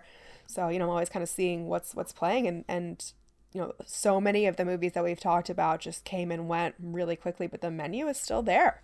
Um, yeah, that is still holding strong. That is really surprising to me. I mean, no slight against the movie or against Mylod, but right. yeah, it's it's very interesting to think about like why this movie stuck around, where so many were just kind of like you know blips. Um, but you know, I'm, I'm happy. I'm happy for happy for Mylod. Absolutely, want to want to see him continuing developing this style. Maybe keep working with better scripts, maybe better performers. I don't really want to get into this, but Anya Taylor Joy, you know, that's a real like, are we sure she's good? Conversation. I mean, I'm. Uh, I've never really been in on her. Did you, know? you did you see The Witch? I did. Of course, yeah, I saw The Witch. Yeah, I mean, I, I liked The Yeah. Witch. Honestly, I Um, liked her in that. Yeah. It's frankly, it's a role that doesn't require a lot of expressive acting, and it's in a very different register from the again the very arch satire she's required to do here. It just felt Right. out of place for me. Yeah, Um, no, she didn't. She didn't really work for me here. I like her. Uh, I understand why people like her. She has sort of a, a unique look and and vibe. Um, there is sort of this like standum around her now that uh, makes me hesitant to wanna you know engage. critique her. yeah, engage it's too much. yeah, I mean it's it's weird. Uh. yeah, it's weird. I, I, I, I was I think what kind of turned me off her was the Queen's Gambit, which you know I, I read that novel and really loved the novel and just didn't find the show. I mean, like it wasn't just her; it was the whole vibe of it, the production. I found it, you know, terrible Netflix Yeah, I- sheen. Just really disliked that show and didn't think that she really um, got at the character's intelligence or what was unique about her. Um, so yeah, it was just it was just unfortunate. But yeah, if we're talking about uh, you know, young starlets developing sort of cult followings and and Anya Taylor-Joy has has worked with one that we were very impressed with this year. Uh, Mia Goth, wow, uh, Wawa Wiwa, she is one impre- impressive woman. I was shocked. Like I I uh had not seen her in anything, but I watched Pearl and I was blown away. I I really think she thread a very difficult needle here in this performance. It's very campy.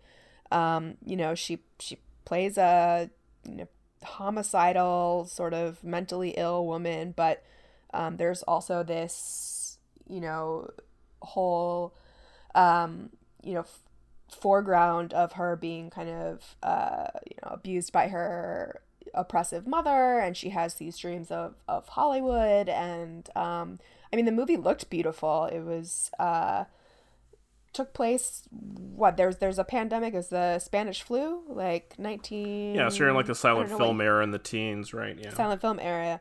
yeah and um yeah i just was like i was very very impressed with goth's performance here this is very tough um because it was so campy um and and and because she had to to also um you know carry sort of like you know the emotional center of it because it, it was emotional too. I mean this she she was a just a, a girl who you know, yeah, she's a fucking lunatic, but she also just, you know, had dreams and wanted to be in love and her husband was gone. And um yeah, it it I didn't see it, it's the the precursor to X. I didn't see X, so I you know, I, I Yeah. can't speak to that, but So, so I did see X, which is why I didn't see Pearl because I had a really, really bad time with with X. Uh. um, I mean, you, I mean, what you, I mean, what, what you and others have said about Pearl makes me makes me interested to see it for Goth. I mean, I like Goth very much. I saw her in um, you should see it. Claire yeah. Denis' High Life and um, one of my favorite underrated horror films of recent years, Gore Verbinski's A Cure for Wellness. Um, She's a good like, you know, I guess like Scream Queen is the easy moniker, but I mean like she's made like very interesting horror films, you know, like and not playing like traditional sort of like Scream Queen roles. I agree, she's extremely talented, and the stuff, some of the stuff Yeah. like the, the little clips and stuff that I've seen from this movie. I'm sure they- you've seen they- the they- clips from like the the the- smile at the yeah. end, the monologue. Yeah, she has a great monologue at the end, and she she wrote it. Um, so she's a very talented woman, and yeah, and another young actress that I'm adding to like my circle of young actresses that I pray for every night for good roles in, in good movies. the the Pearl prayer circle, yeah, yeah, absolutely, yeah. yeah Pearl did nothing wrong.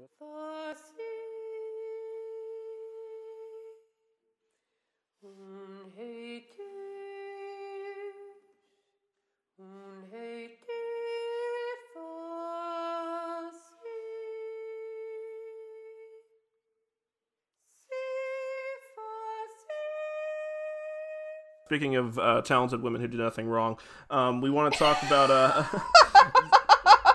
to my mind, I think um, the movie of the year is uh, is Tar. Is is Todd Field's yes. film Tar.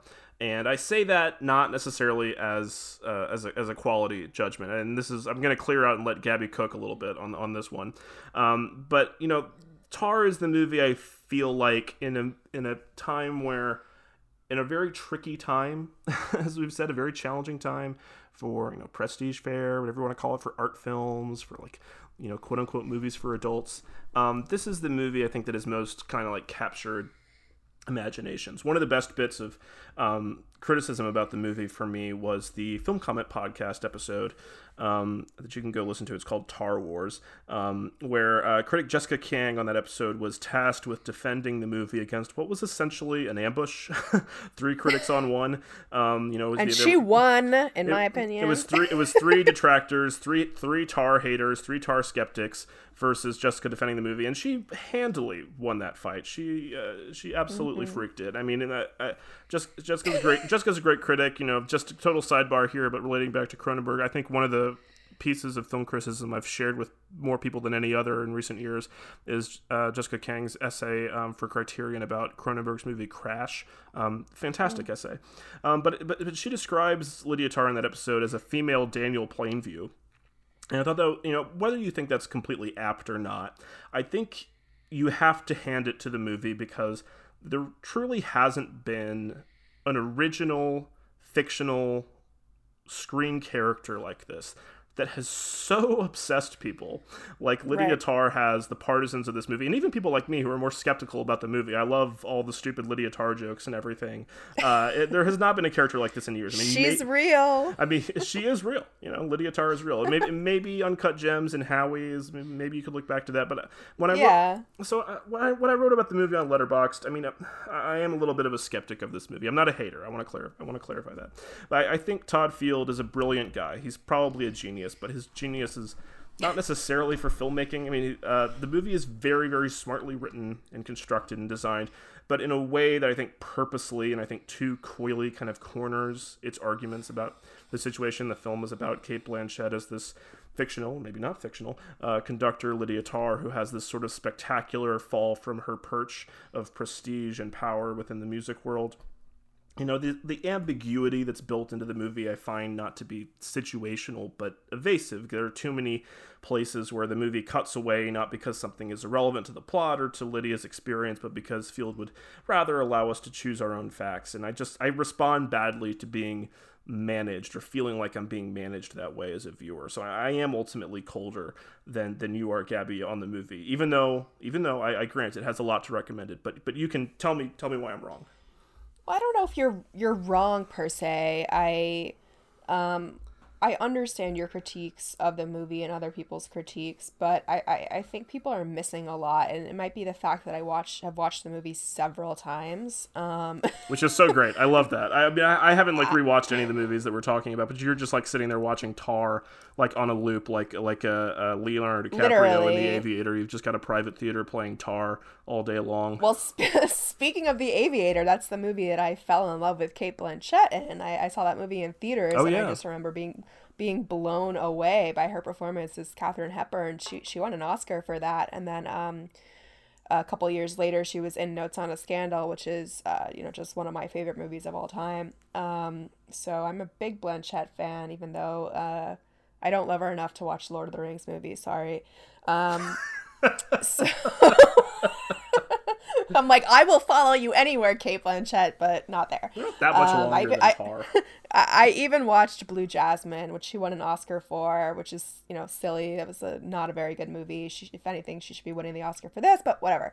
Um, yeah, I don't think Tar is all that vague. I think again, I, I've watched it a lot, so I've picked up on a lot of details. I think we are given. I mean, this this is a critique I hear a lot, but we are people really want to conclusively say whether or not Lydia Tar is a monster, and um, I am here to say that Lydia Tar is not a monster. I'm not even sure that you can call her a predator. Um, is she a good person? I don't know. Has she exploited her power? Absolutely. Um, has she done bad things? Yes. Uh, should she be held accountable for the bad things that she's done and the way she has exploited her power? Yes. But I think people desperately just wanted some impetus to be able to call her a monster. I think the Juilliard scene really um, upset people. I think uh, it was kind of clumsily written that scene. The thing that bothered me most about that that scene was um, I think a student at Juilliard, no matter how intimidated he might be by somebody as esteemed and high status as Lydia Tar, would have had uh, stronger comebacks to her. Yeah. Um, he Yeah. he's very timid. He's kind of like shaking his leg the whole time. He's it doesn't really seem natural. Um, she does kind of engage him and she brings him up to the piano and she's talking to him and she's almost doing like a little stand up um, in in this class that she's teaching at Juilliard. She's kind of funny and cheeky with it. Um, and I just think that he would have had a better response than uh well I don't really do white male cis, you know? Like Yeah. a student at Juilliard would have had more to say about that. And so I think um I think maybe that agitated people because it it it uh I know for a lot of people who saw the movie in theaters, people were cheering for Lydia during that scene. Um Yes. you know, they thought it was great great when she told him to go to that, you know, he has no imagination, he's a robot and um He's sold you know, his he's he- sold his soul for for social media. I think uh yeah, I mean I go back the, and- the art the architect of your soul is social media. Thank you. Yes, And- I, I go back and forth on whether I think this scene is uh, is is as big a problem as some others. I because I, I, I, I see that critique and I think it's a very good one. Um, but I mean, like like so many of the scenes in the movie, the point is, of course, really not about the other people in the scene. It's about her performance. You know, does that really justify making the other making this character such a ridiculous straw person for her to tear apart? Uh, maybe not, but there's also like a thread in the movie about how everybody just in her orbit turns into kind of like a, a stumbling stan. You know, like people just you know are Right. kind of reduced to, you know, uh, to to worship around her. They they can't be articulate uh, in her presence. She has that kind of reality distortion field, and I, I do think it's an incredibly compellingly blocked and acted scene. I mean, that's the that's the Oscar clip, of course. Yeah, I know. I know. One of your critiques when we talked about this before was that the the early scenes in the movie are so long and so expository and drawn out, and then there's a certain point where it just becomes kind of like you're not given anything, and uh, we don't know what's you know things are cut and um, it gets kind of campy and it feels kind of like a different movie, but um, yeah, to go back to what you said, to just you know people kind of uh, you know turning into puddles in her presence and and, and sort of the central emotional thrust of the movie, and and this former student that she had who,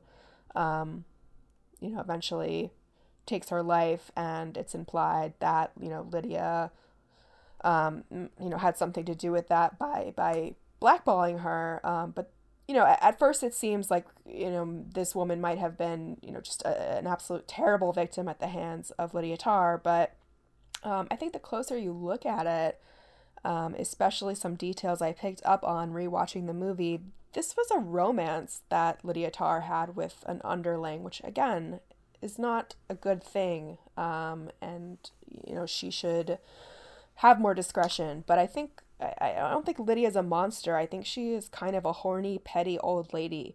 Um, I think she had developed schoolgirl crushes. I think the way that she interacts with the the Russian cellist shows that she, um, you know, kind of becomes coy when she develops a, a crush on a girl. Um, you know, we're we're ignoring the fact that she's you know cheating on her wife or whatever, but you know, any man in this situation would be doing the same thing. Um, you know, it's it's not great, but again, it's it's not something that makes you a monster per se. Um, so yeah, I mean, I think she, you know, when she gets carried away with these crushes, and she had this this you know romance with Krista, and we know that that Krista is still in the beginning of the movie before you know she meets her her fate. Um, she is still lurking around Lydia. She is um, definitely now that I've watched the movie several times, the one that is sending the the phantom text messages. Um, the movie opens with Lydia on a on a private jet, and somebody, you know, she's asleep, and somebody is texting about her, and the final text that that person receives is "So you still love her." Um, it's not Francesca. Um, Francesca and Lydia don't have a romantic relationship. Um, and then in the audience at the Gopnik interview, which the people on that podcast went so hard on him. Like, come on, man. You know, yeah, of course he's dorky and pretentious, but like, what do you expect? They they were like, v- like villainizing him. Oh, I mean, Like, nobody the- hates the media gargoyles more than you know other writers in, in similar spheres, right? right.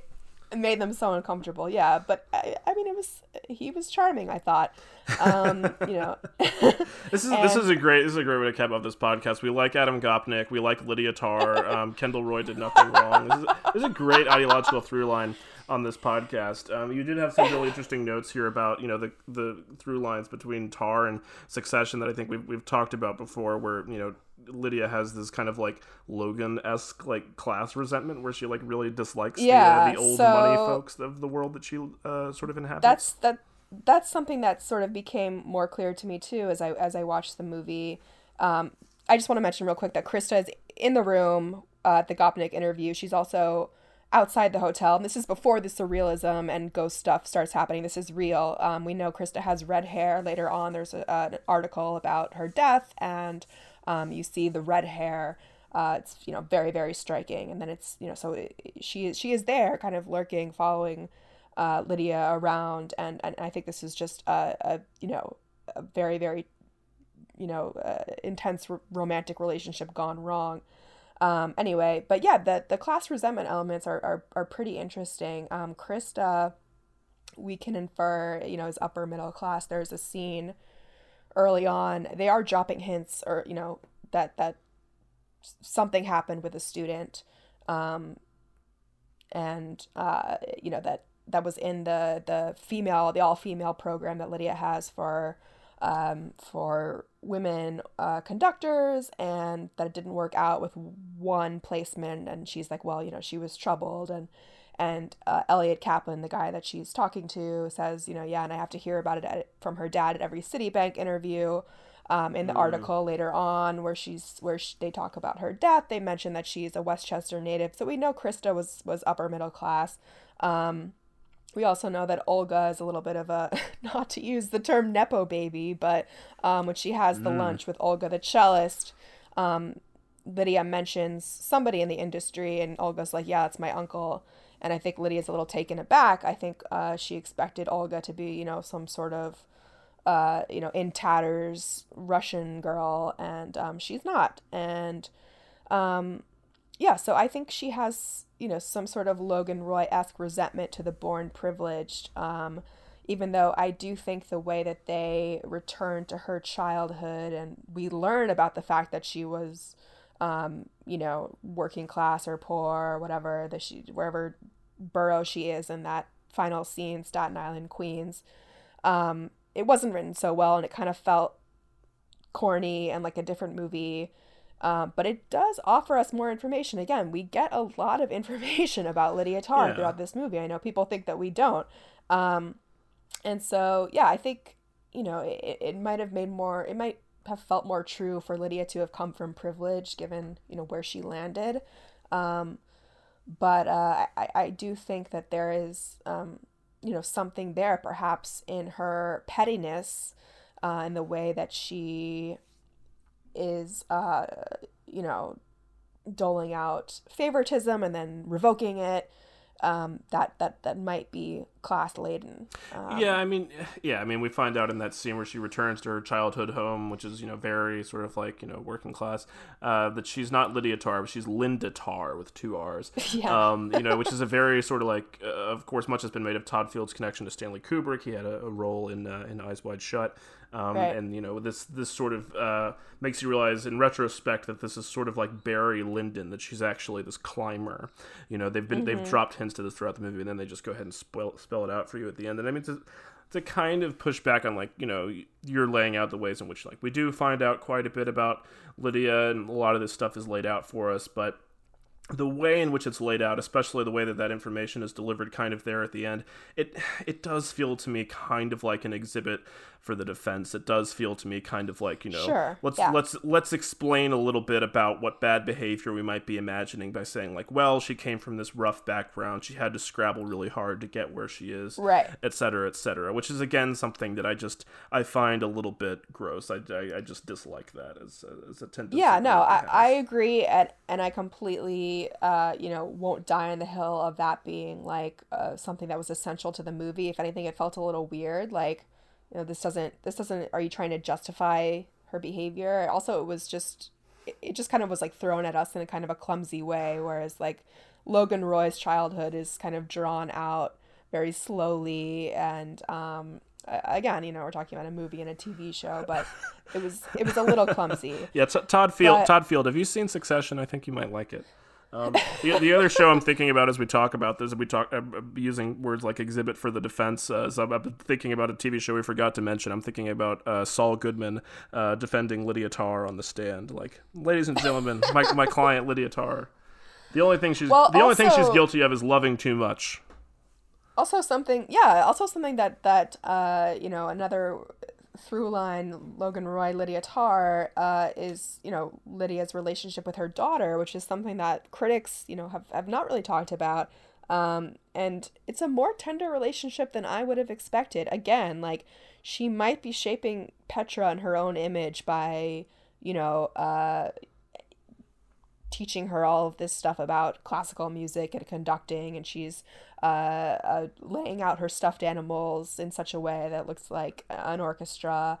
Um, but you know, Lydia loves her daughter, and even Sharon calls it. Sharon, her wife, calls it the only non-transactional relationship in her life while they're fighting, which which seems like a dig, but is actually a pretty kind thing to say when you're fighting with your wife who's cheating on you and who you just found out, um, you know, is in a whole bunch of trouble for, uh, for potential sexual impropriety. But um, yeah, again, Brendan, you brought it up. Is she simply shaping her daughter in her own image, like Logan does with his? Is it is that real love? Uh, I don't know. Yeah, there's that. There's a great shot in one of those scenes with her daughter Petra. My favorite shot in the entire movie um, is a scene where uh, Lydia sees that Petra has arranged her stuffed animals as in, as as an orchestra pit around a conductor, uh, where all of her animals are all like are, are arranged in this.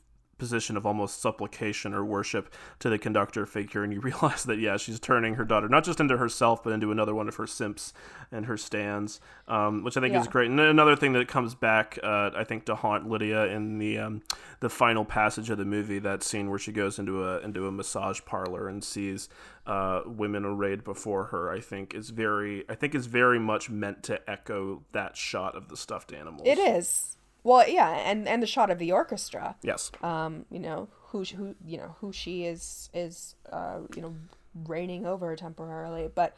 Yeah, I mean, I think Lydia Tar, I don't think she's a perfect woman. I am not going to say that she shouldn't be held accountable, but she is a haunted woman. I think um, some people found some of like the ghost stuff um, kind of schlocky and some people. Are these people in the room with us gabby? You can just say me. I think i said that But- i but- didn't like these scenes but yes But I liked it because I think that that stuff is there from the beginning. Lydia is clearly anxious from the beginning. She's, uh, you know, shoveling pills into her mouth. Her wife, her wife's pills, as a matter of fact, that she steals. Because there's a scene then later when her wife is having a fucking panic attack and she doesn't have her beta blockers, and Lydia goes into the bathroom and pretends that she found a pill in the Right. sink, but really she had been hoarding the pills. Uh, she's a very anxious woman. She's haunted. She suffers from these terrible nightmares and auditory hallucinations where she's running and she hears women screaming. So you know, I, I it's just hard for me when people call this like a Me Too movie to think like this is not a female Harvey Weinstein. She didn't go up to her hotel room and order people to to send up women to do sexual favors for her and say, you know, if you don't do this, uh, you won't get X, Y, and Z. I mean, she's she's not a monster like that. Like I, I just don't buy it. I think she she feels the guilt. Again, it's it's a lot of it is sublimated and doesn't, uh, you know, much of it doesn't come out until later after the you know the big news about Krista. Um, and then it, it really starts to come out. Even the uh, like situation with the neighbor, which I know you hated, um, but that that also was part of the ghost story um, that was that was scary and the fact that like she you know when she goes into that apartment and that woman she has to carry that woman's like decrepit body like there are a lot of people way less status and way less egomaniacal than Lydia Tar who would have run out of that room and, and had nothing to do with it. But she does help that woman. Um, yeah, and that's an interesting, on, interesting succession connection there. I mean, like when you talk about that, I think about the scene we talked about in Retired Janitors with with Tom helping Logan, right? You know, just like yeah. from that that class background, you know, having some exposure to actual human frailty. Right, and then when the the the not the the able bodied child of the woman who died in the apartment comes and Lydia's you know they're they're like well can you be quiet tell us when when you're not making music so that we can show the apartment and not scare people off and she laughs in their face and then she has that you know amazing song on her accordion apartment for sale and she's like you're all going to hell you pieces of shit. You sent your disabled sister to jail you're all going to hell. Um crazy that that that i don't think uh tar's music is eligible for the for oscars for some reason. Um I, I, I don't remember why but but that song would have should have been best original song um, again, anyway, I, I, I like the ghost stuff. I think it's threaded throughout. I think her anxiety and her guilt are are, are manifest throughout. Even before the Gopnik scene, like I don't know, everyone thinks uh, Lydia definitely has created this like highly stratified world for herself and uh, is you know super privileged and um, yeah, again, maybe so, a maybe a more relatable experience. I mean, to kind of to kind of put a bow on that. I mean, the you know to the ex- again, I, I really like the you know the way that you find into the movie through you know rewatching it as, as you always do with Succession and you've done with this you know you, you you rewatch and you pick up on things that I didn't pick up on and I like the way that you found into you know the relationship with Krista and you know like trying to piece through you know who those texts are from because that was an element of the movie that just went totally over my head when I first saw it. I was really not clear what was going on yeah. there at all. And I think you know that me neither. The, not the first time. It's not. It's not apparent. Yeah, but it was definitely Krista. Yeah. But I think a movie that you know can inspire and reward that kind of obsessive attention. You know, it doesn't necessarily mean that it's good or that it's great, but it, it, you know it says something. It says that it you know that there is value there and that there is construction and intelligence in this movie um, that I don't want to um, to you know yeah, to no sell we, we, or underrate we don't we don't often get portrayals of female genius like this. I mean, almost never. You know, that's something they brought up yeah. on that podcast. Yeah, and I mean, um, and, so it is compelling. And the the reality that the movie describes that is, you know, relatable or something that people can find their way into is, you know, that Lydia eventually that she you talk about her as you know not being a monster because she's doing you know maybe what you'd expect people to do in in kind of this situation. She is a, she benefits from this enormously sort of like old world structure of prestige and influence that she expects to operate in a certain way and then she finds that you know it's turned on her kind of like a, a weapon like a laser sight or something. Um, that whole that entire structure is actually welded to this international apparatus of celebrity and prestige mm-hmm. that is as capable of destroying somebody as it is uplifting them. And i think that's something that you know it's a it's a reality that i think has a lot of resonance. Um, and so I, yeah I, and I, I know we debated a little bit about the ending really quick just that for me, it, it's an indication that she is devoted to her craft and that she's going to continue um, you know, regardless of the circumstances. I think any men in her situation would have just like retreated to a Paris apartment and hid out for a while until the storm passed. Uh, I know you saw it maybe as perhaps just more indication of her careerism, but you know. Well, I think it's I think again, it's again like everything else in the movie. It is very structurally cagey and deliberately yes. ambiguous. You know, it's it's not clearly one or the other. She is doing something you know that she might consider beneath her in order to you know continue pursuing her art, but she's also doing something that her PR, her crisis PR firm has has set her to do. We're talking a little bit about the, around the uh, the very wacky and strange punchline of this movie because it's a moment that shouldn't be spoiled if you haven't uh, seen it. Um, but it's very funny, yes. Yeah, for sure. funny movie. Lydia's funny. I mean, like she's funny. She, she's they're, they're, she's a genius, and important. Most of all, she's she's real. She's a real person. She's real. She's absolutely real. Yeah. Um. And I. I, try to imagine her like encounters with the Roys sometimes because you know that they've met. I, I don't know. Oh yeah, well that's yeah. the that's the other that's the other track is that if she doesn't if she doesn't you know try to climb her way back to the top of the music world, she just you know cashes out and goes into right wing media. Um, you know, I was I was I was can- I was canceled by the woke mob. Lydia Tar on Joe Rogan. I mean, all the jokes write themselves, and I've written plenty of them. They're very funny.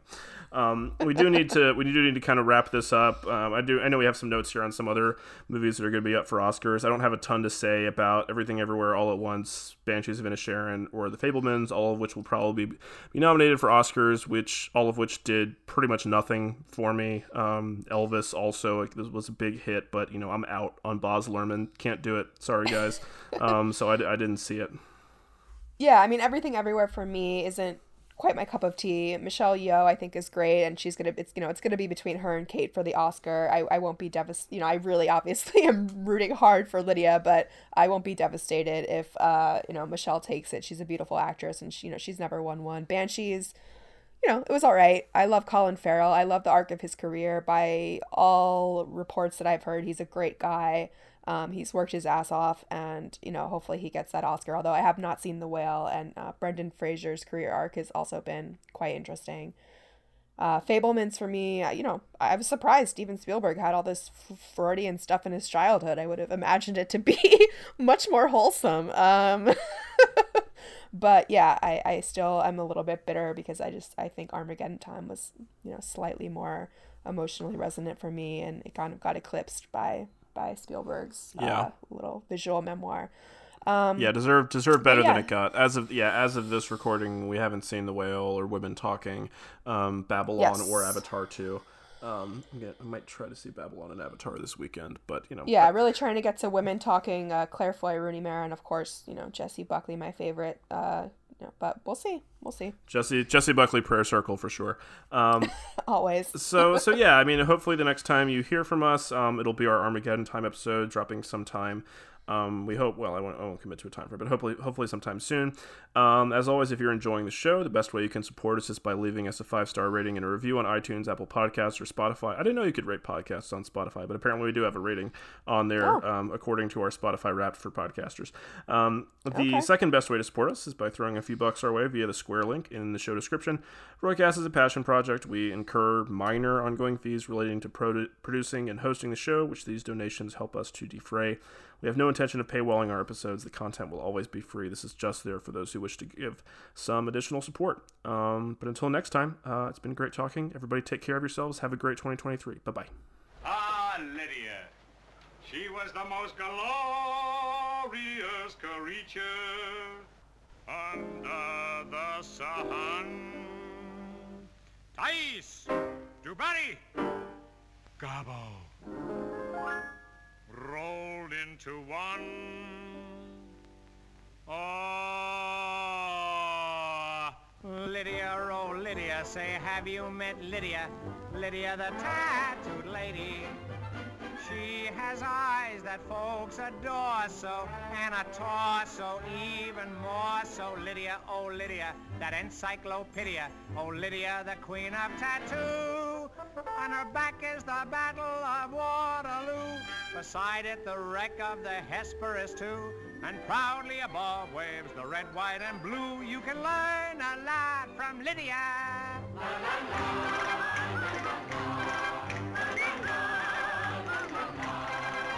When her robe is unfurled, she will show you the world. If you step up and tell her where, for a dime you can see Kankakee or Paris or Washington crossing the Delaware. Oh,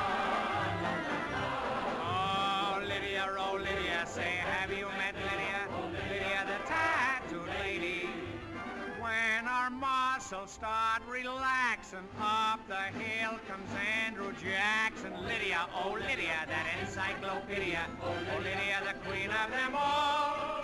For two bits she will do a mazurka and jazz with a view of Niagara that nobody has. And on a clear day you can see Alcatraz. You can learn a lot from Lydia.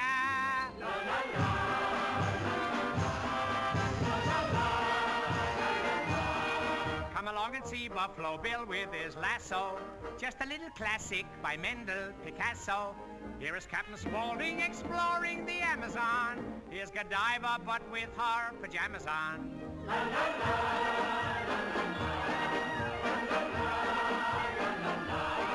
Here is Grover Whalen unveiling the Trylon. Over on the west coast we have Treasure Island. Here's Nijinsky a doing the rumba. Here's her social security number.